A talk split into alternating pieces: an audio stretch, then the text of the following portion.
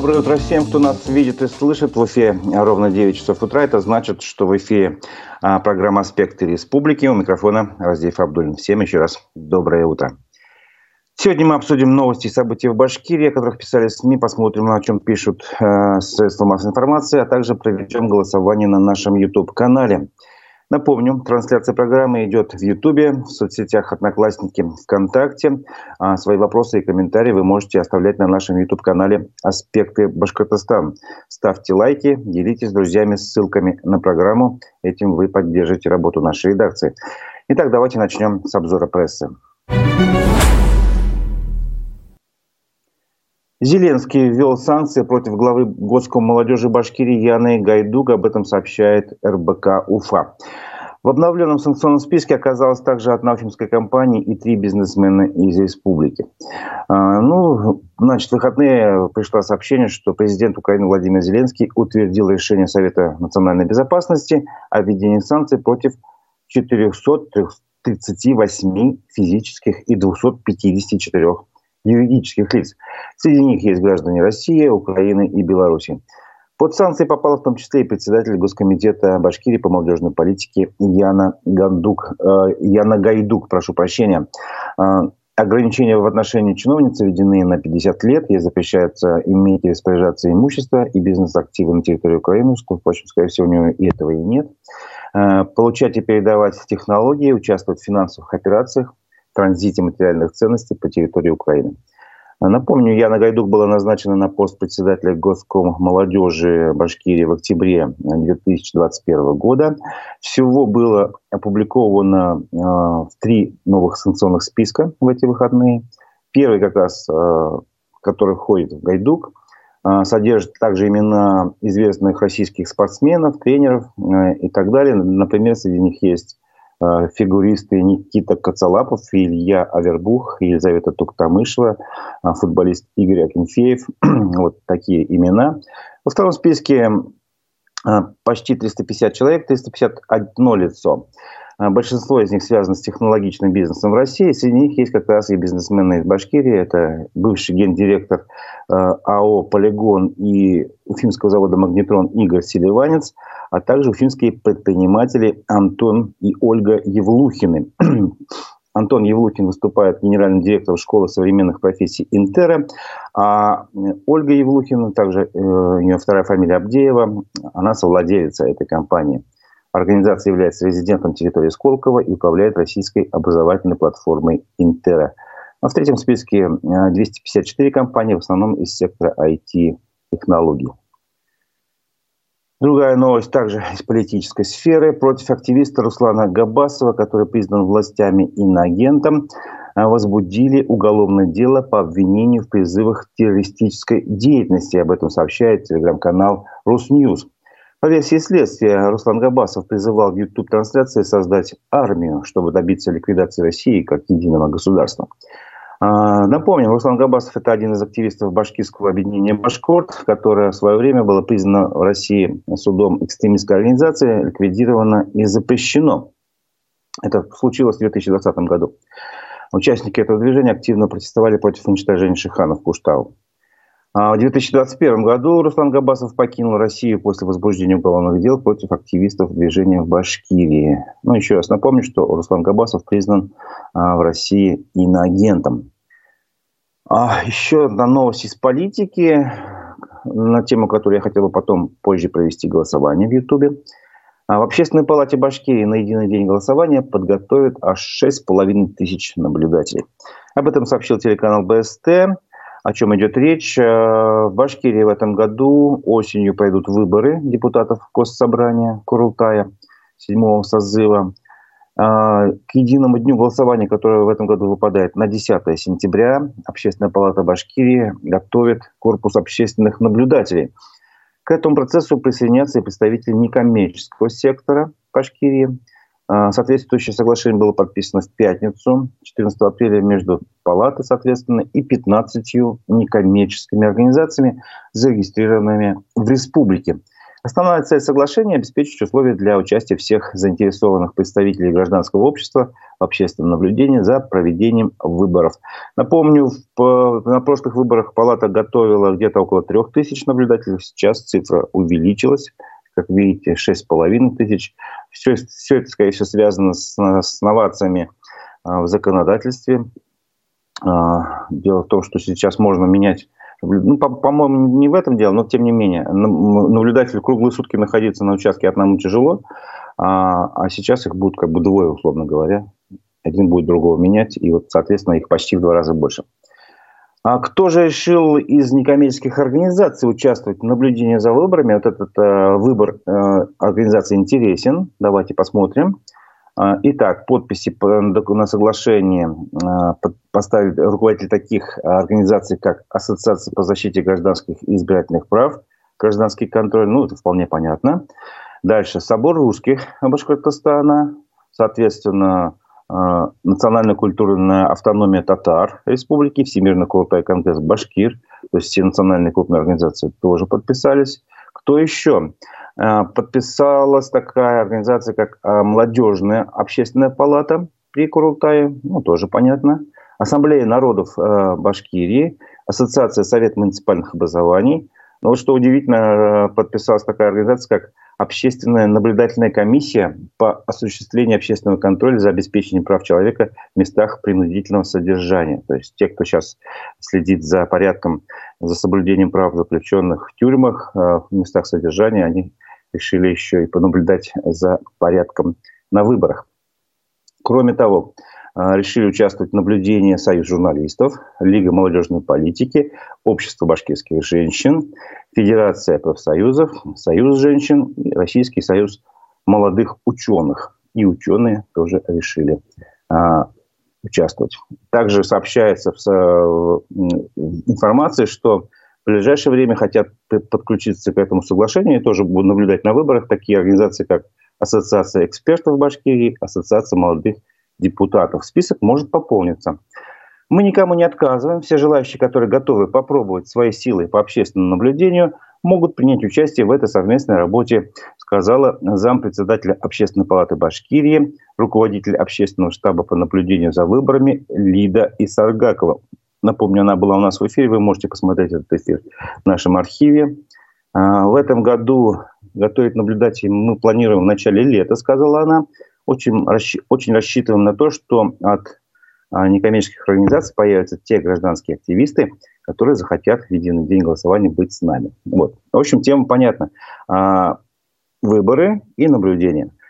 Поэтому я бы хотел задать вопрос на нашем канале «Аспекты Башкортостан» в Ютубе – а, давайте сформулируем его так. А вы готовы сами поработать наблюдателем за, на выборах? Вы готовы работать наблюдателем за выборами? Вот примерно так. Да или нет? Если вы считаете, что выборы, да, это единственная возможность такая законная участвовать в политике, как-то повлиять на улучшение нашего будущего, а значит, надо сделать все, чтобы выборы прошли честно, прозрачно, это надо контролировать, в том числе с помощью наблюдения, значит, ваш ответ «да». Если вы считаете, что нет, выборы давно уже себя изжили, все решается далеко не на избирательном участке, а, не наблюдая, не наблюдая, главное это как посчитать, а не как проголосовать, и это на выборах наблюдатель точно заметить нельзя. Тогда ваш, наверное, вариант нет.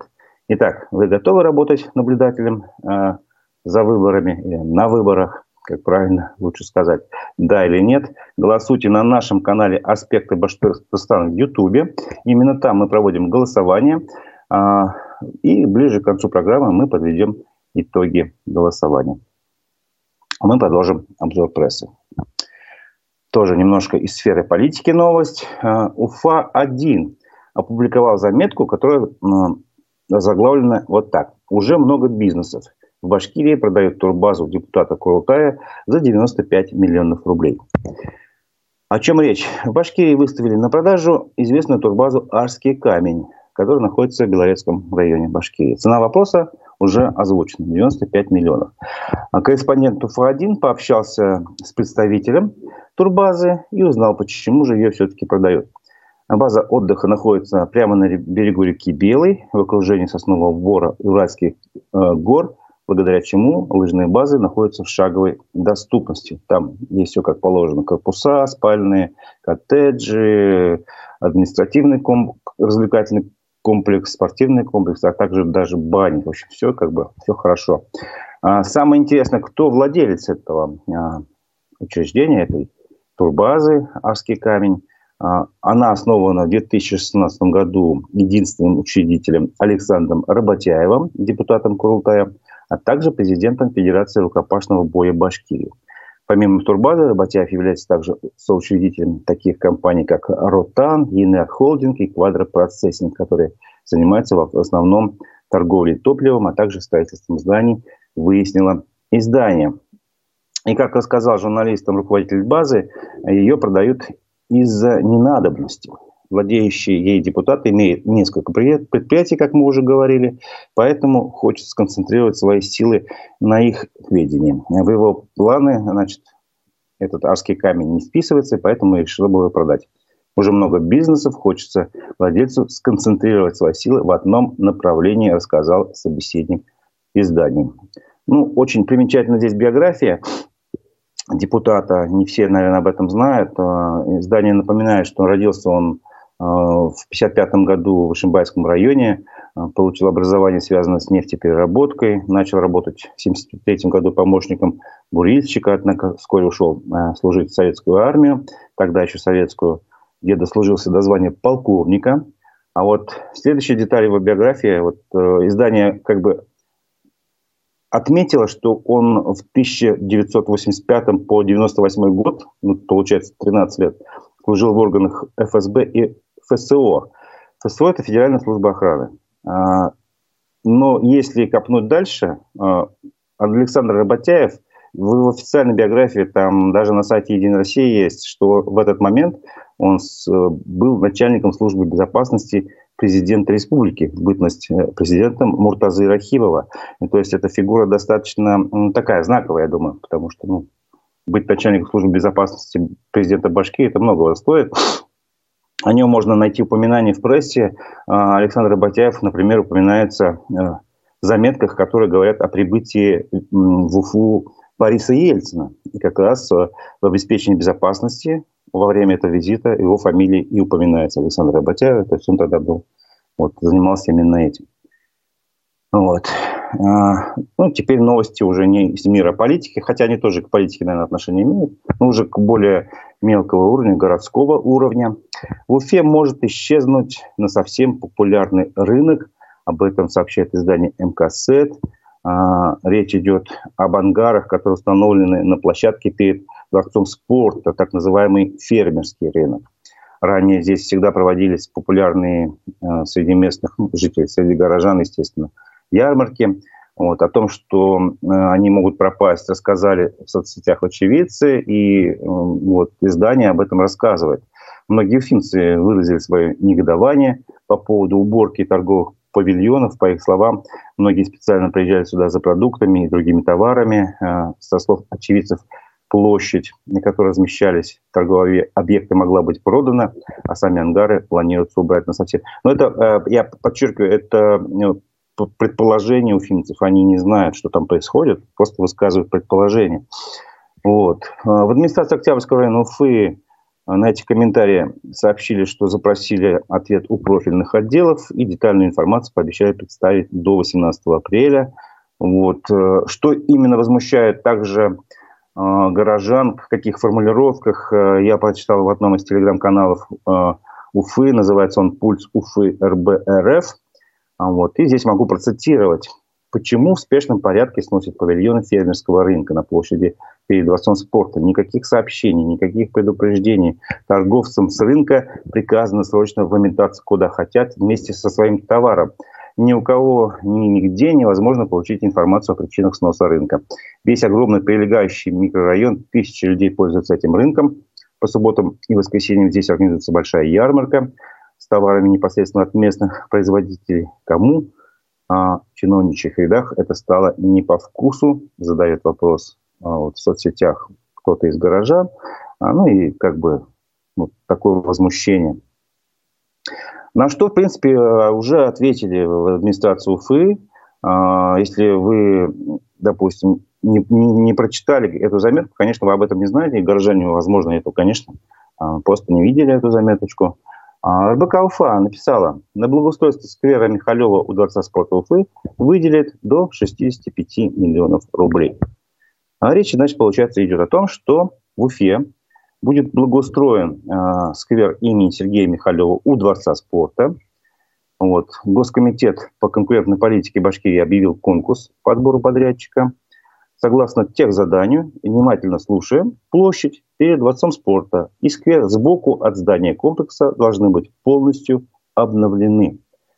Ранее также э, издание РБК Уфа напоминает, что Мэр Уфы Ратмир Мавлиев сообщал, что сквер Дворца спорта включен в план благоустройства городских территорий на 2023 год. Это общественное пространство будет тематическим, посвященным хоккею. А, вот что, вот что рассказал Мавлиев на оперативном совещании в правительстве в прошлый понедельник. А, сквер Михалева Дворца спорта, его благоустройство начнется в мае этого года. Стилистически весь сквер связан с темой хоккея и льда, что также поддерживается цветовой гаммой используемых материалов. Ну, там будут использоваться, насколько я помню, черные и такие еще ну, голубоватые, синие цвета, что ли, типа такого. Проект прошел государственную экспертизу, выходим на торги, сообщил мэр Уфы, завершим работы в октябре 2023 года. Вот таким образом а, такая вот информация. Проект будет оплачиваться из республиканского городского бюджета. Заказчиком является Управление капитального строительства администрации Уфы. Вот, значит, почему возмущаются жители, но они вот это, к сожалению, не знают. Сегодня, 15 апреля, э, стартовало всероссийское голосование по отбору общественных территорий. Об этом сообщил Ради Хабиров как раз 15 апреля. А, эти территории будут обустраиваться уже следующем году, в 2024 году. Итак, телеграм-канал Ради Хабиров, э, ну, который ведет он или сам, либо его помощники, сообщил, что голосование ежегодное проводится в рамках программы формирования комфортной городской среды нацпроекта «Жилье и городская среда». В прошлом году на голосование выставляли 122 общественных пространства из Башкирии, в этом году уже 185. Вот. Суть этого голосования в том, что жители сами определяют, какие парки, скверы, пешеходные зоны, набережные нужно привести в порядок в первую очередь. А на благоустройство объектов победителей выделяют средства из федерального бюджета. Так что все в наших руках. Как видите, предыдущая информация по поводу благоустройства э, сквера Михалева, имени Михалева возле Дворца спорта. Э, если те, кто возможно, тоже голосовал за него. Они-то точно знают, что там происходит, а вот кто не голосовал, видимо, не знает. Так что попробуйте поучаствовать в этом голосовании. А, если не ошибаюсь, на сайте 2.городсреда.ру латинскими буквами а, идет голосование а, до 31 мая. Могут в нем участвовать все, ну, кто старше, кому старше 14 лет, кому больше 14 лет. Итак, напоминаю, что мы проводим голосование, в свою очередь, на нашем а, YouTube-канале «Аспекты Башкортостан» в YouTube. Вопрос звучит, а вы готовы поработать наблюдателем на выборах за выборами? Да или нет? Вот. Так что вот есть уже первые комментарии к этому голосованию нашим темам. Э, пока не вернем прежние общественные слушания, остальные атрибуты демократии не имеют смысла. А, а на фермерском рынке полгорода покупает, сквер в нормальном состоянии, хватит пилить бюджет. Ну, такие мнения, они, конечно, имеют право на существование. В то же время напомню, что эта площадь перед Дворцом спорта в свое время еще была определена как такой некий уфимский гайд-парк, то есть место, где можно проводить публичные мероприятия. И очень часто э, наличие именно этого фермерского рынка мешало проводить мероприятия, то есть там то ярмарка, то еще что-то, то есть как бы власти чаще всего отказывали именно там и отправляли активистов разных горожан и прочее проводить свои там митинги по разным проблемам а, куда-нибудь подальше, там, Затон или Черниковку, вот, тоже такое место, вспомнил об этом. Продолжим. Итак, еще одно сообщение а, от Ради Хабирова в его, телеграм-канале, которое тоже появилось 15 апреля. Он сообщил, что 45 детей из Стельтамакского района приехали на экскурсию в Уфу. Это первые участники программы «Школьный туризм» в 2023 году. Что за программа?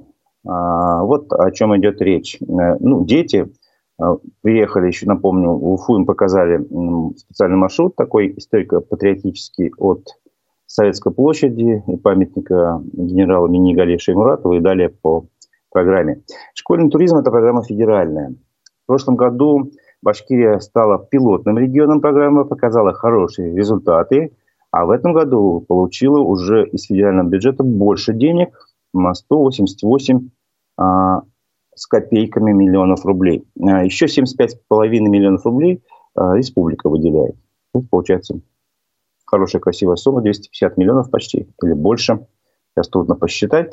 А, но благодаря этому до конца года можно значит, воспользоваться возможностью программы и по путешествовать по региону смогут 38 тысяч учеников с 5 по 9 класс. Ну, согласитесь, хорошая программа. То есть, как бы в нашей жизни есть негативные новости, и хорошие новости. Ну, следующие новости скорее похожи на негативные. Называется заметка «В Башкирии пожаловались на автобус за 300 рублей», а, сообщает МКСЭП. Ну, сразу привлекает внимание, да, согласитесь, автобус за 300 рублей а, муниципальный. Проблемы возникли с автобусом после смены перевозчика. К властям обратилась жительница Башкирии Маргарита. Она пожаловалась на работу маршрута 122 Авдон-Уфа.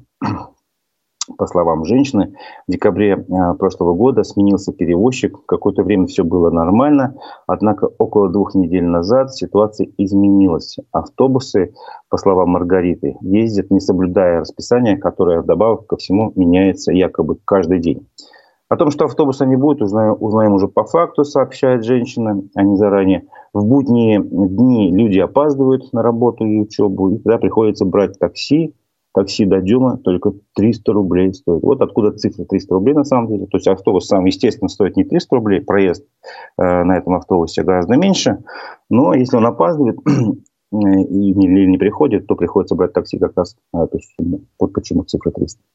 Обращение тоже отреагировали. Э, в Министерстве транспорта э, республики сообщили, что приняли сообщение в работу, но тоже э, ставить ответ готовы только до 18 апреля. Сейчас пока не понятно, что происходит.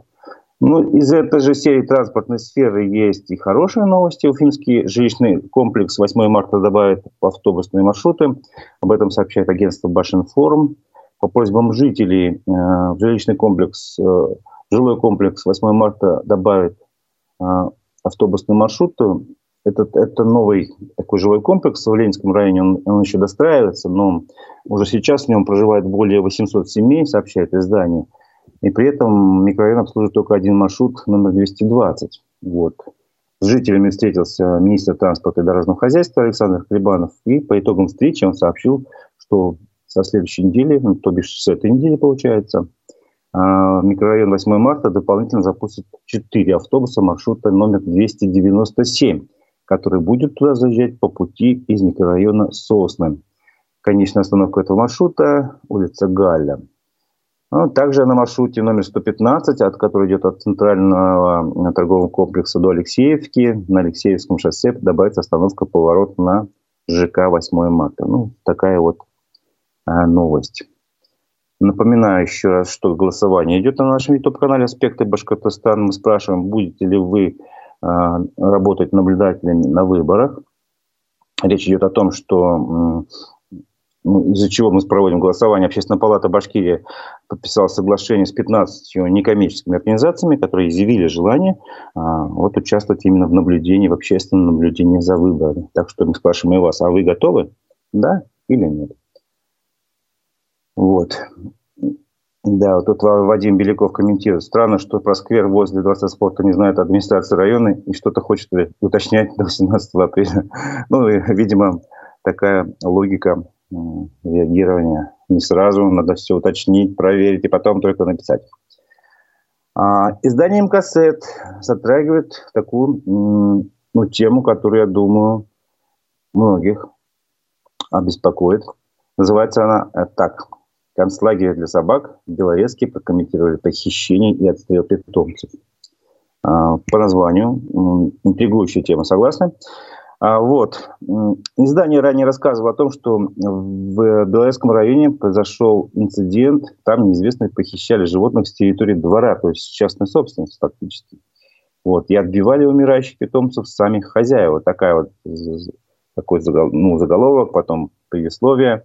Речь идет о том, что Белорецкий, именно Белорецкий, а, в редакцию МКС обратилась жительница Белорецка Мария, которая как раз и сказала, что неизвестные попытались похитить собак домашних со двора дома.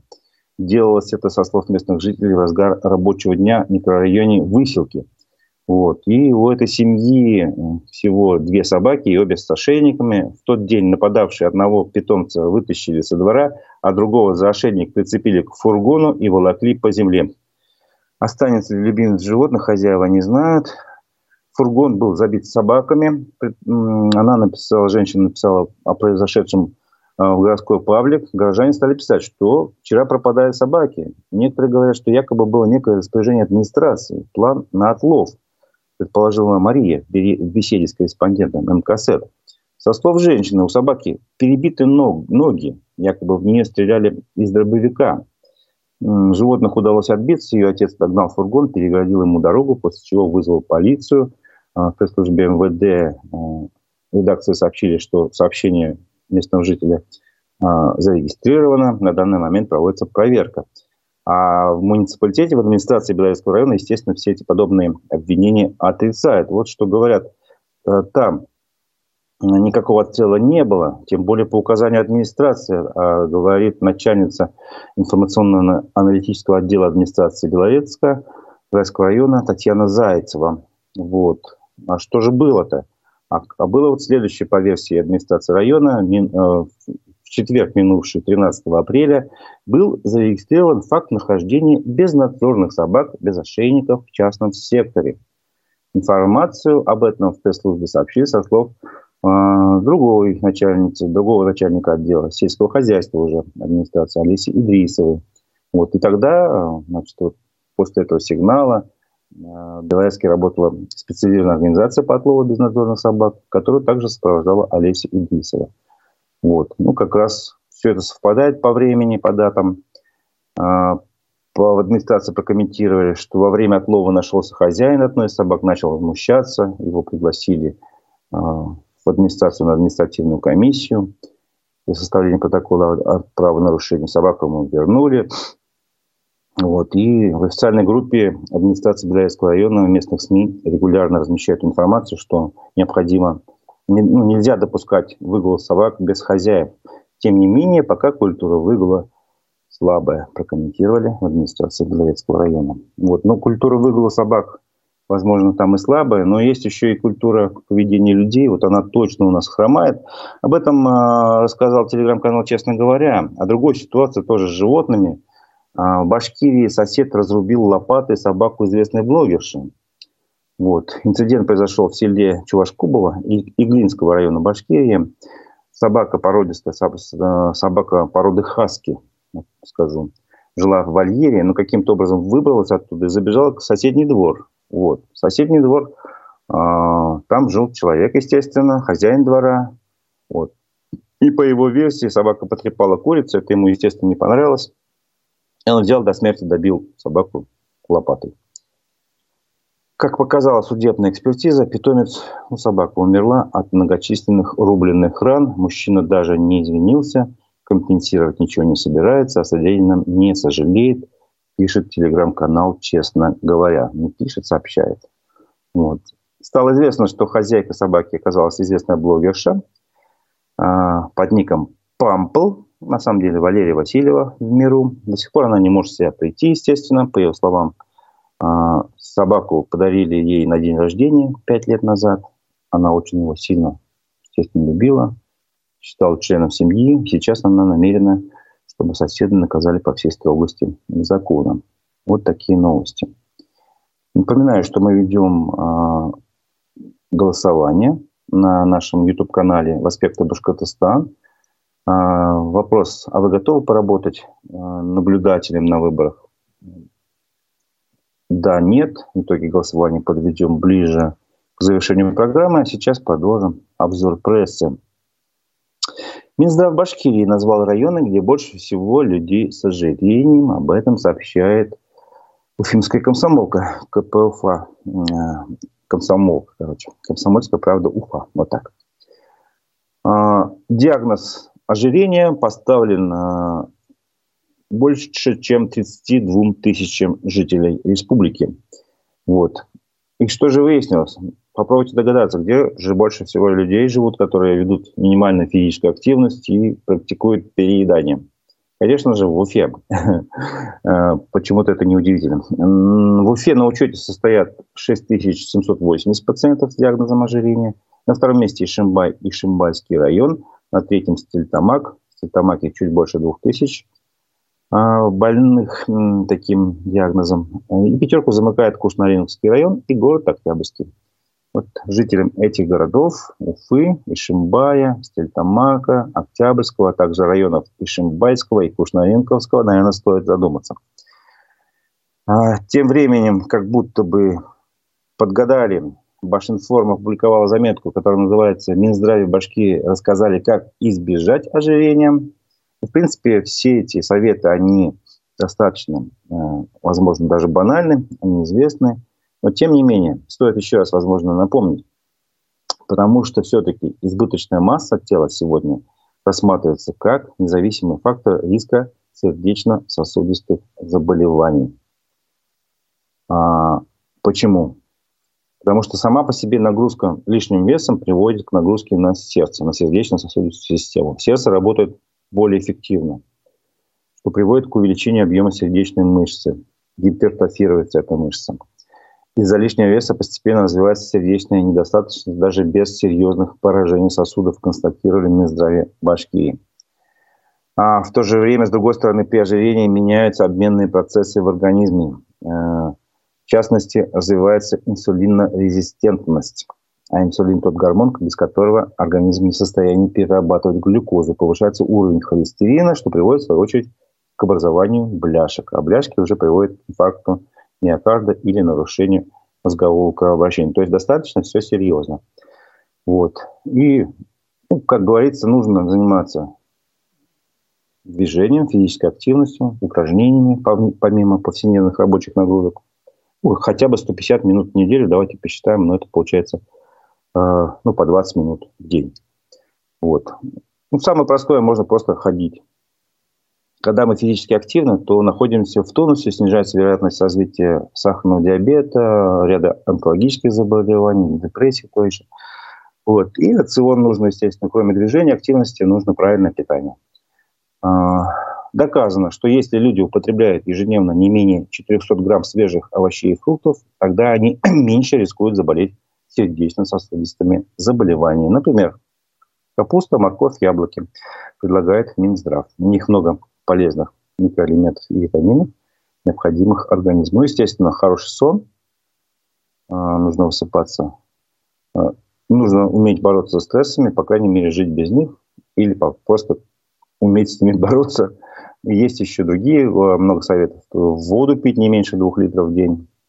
Так что, ребята, просто посмотрите, зайдите на сайт, погуглите, что такое ожирение. И, как выяснилось, в Башкирии 32 тысячи человек с лишним болеют такой болезнью. Это достаточно много, я полагаю. А, новость от, а, из некоммерческого сектора. На сайте Центра социальных технологий «Ломая барьеры» сообщается, что 22, 22 апреля, то есть на этой неделе, пройдет благотворительный фестиваль «Помочь может каждый». В чем суть этого мероприятия? А, в субботу, получается, с 12 до 7 часов вечера в торговом центре «Ультра», который находится на Бакалинской улице, а, пройдет эта акция. Прийти можно, а, принять участие может каждый. Суть акции, что надо поддержать 9 благотворительных организаций Башкирии.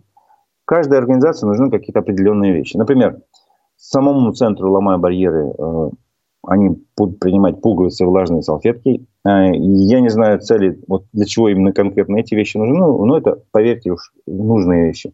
Для фонда «Наши дети» нужны памперсы и любое детское питание. Ну и так далее. Большой список там есть. Вы можете его посмотреть, в том числе это и про животных не забыли.